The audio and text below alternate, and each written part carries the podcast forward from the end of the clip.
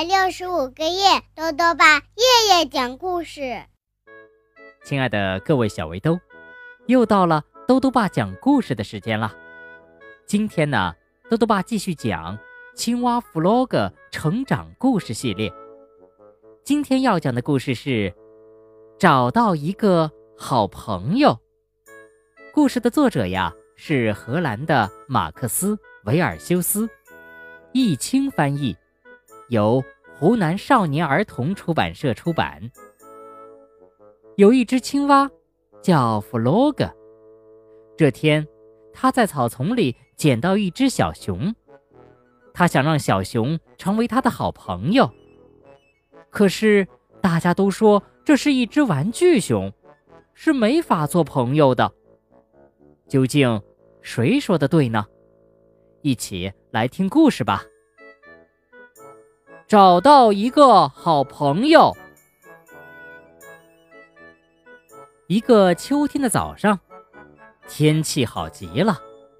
青蛙弗洛格在树林里散步，他看到树上的树叶有的变成了金色，有的变成了橙色，还有的变成了棕色。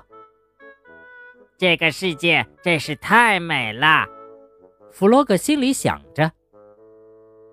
在这一片美丽的色彩中，他突然发现，好像有个什么东西躺在草丛里。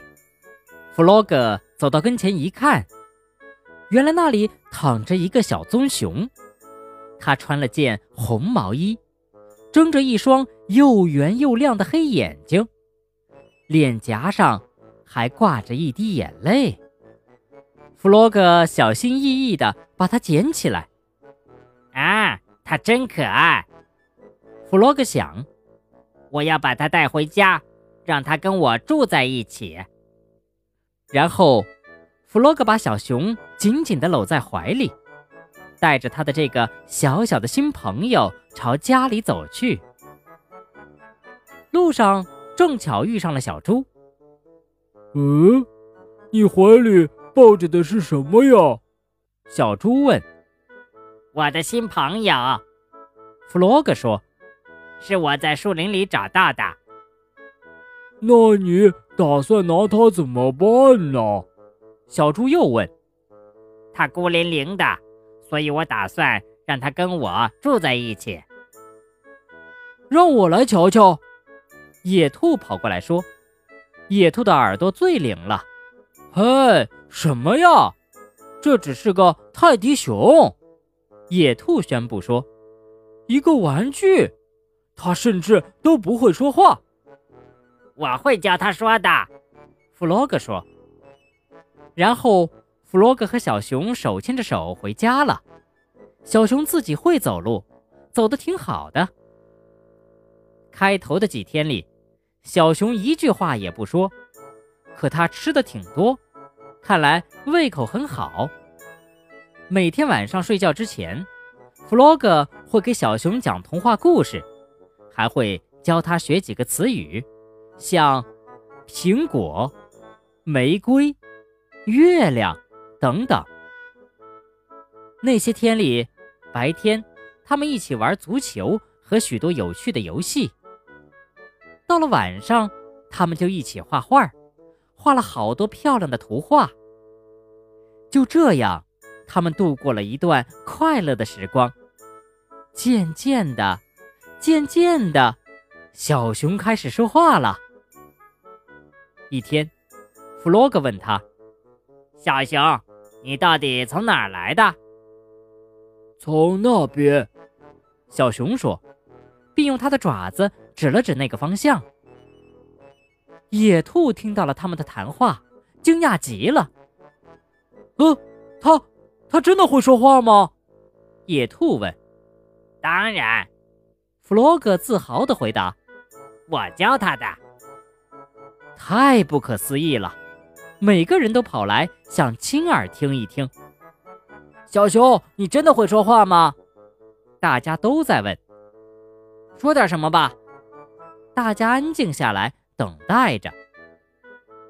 沉默了一会儿，小熊开口说话了。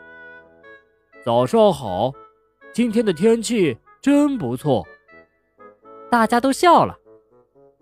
从那以后，人人都宠着小熊。鸭子让它骑在自己的背上，到处去玩。小猪用秘方为小熊烤制了特殊的小熊饼干。就连老鼠也很高兴地带着小熊一起去钓鱼。他们都很喜爱小熊，小熊也爱上了它生活中的每一分钟。可是，不寻常的一天却来临了。那天，小熊坐在一块大石头上眺望远处。他突然不想再玩耍，也不想再和任何人说话了。就这样，到了吃晚饭的时候，他也不想吃任何东西。小熊，弗洛格问他：“你怎么了？你不舒服吗？生病了吗？”没有，小熊轻轻的回答：“我也不知道自己怎么了。”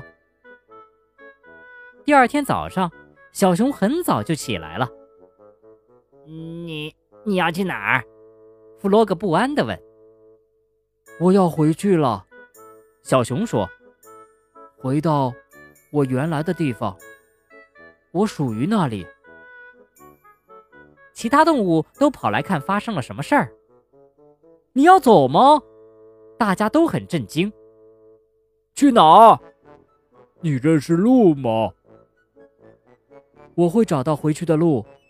小熊说：“那么。”毫无疑问了，他真的要走了。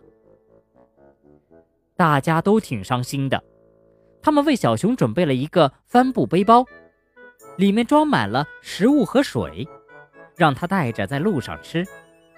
然后，小熊出发了，要回到他原来的地方。弗洛格的心都碎了。那天夜里，还有第二天的夜里。他躺在床上，却伤心的翻来覆去睡不着。小熊，我想你了。他忍不住流下了眼泪。到后来，他哭着哭着就睡着了。再后来，有一天早上，很早很早，好像有一个温暖又柔软的小东西爬到床上，挨着他躺下了。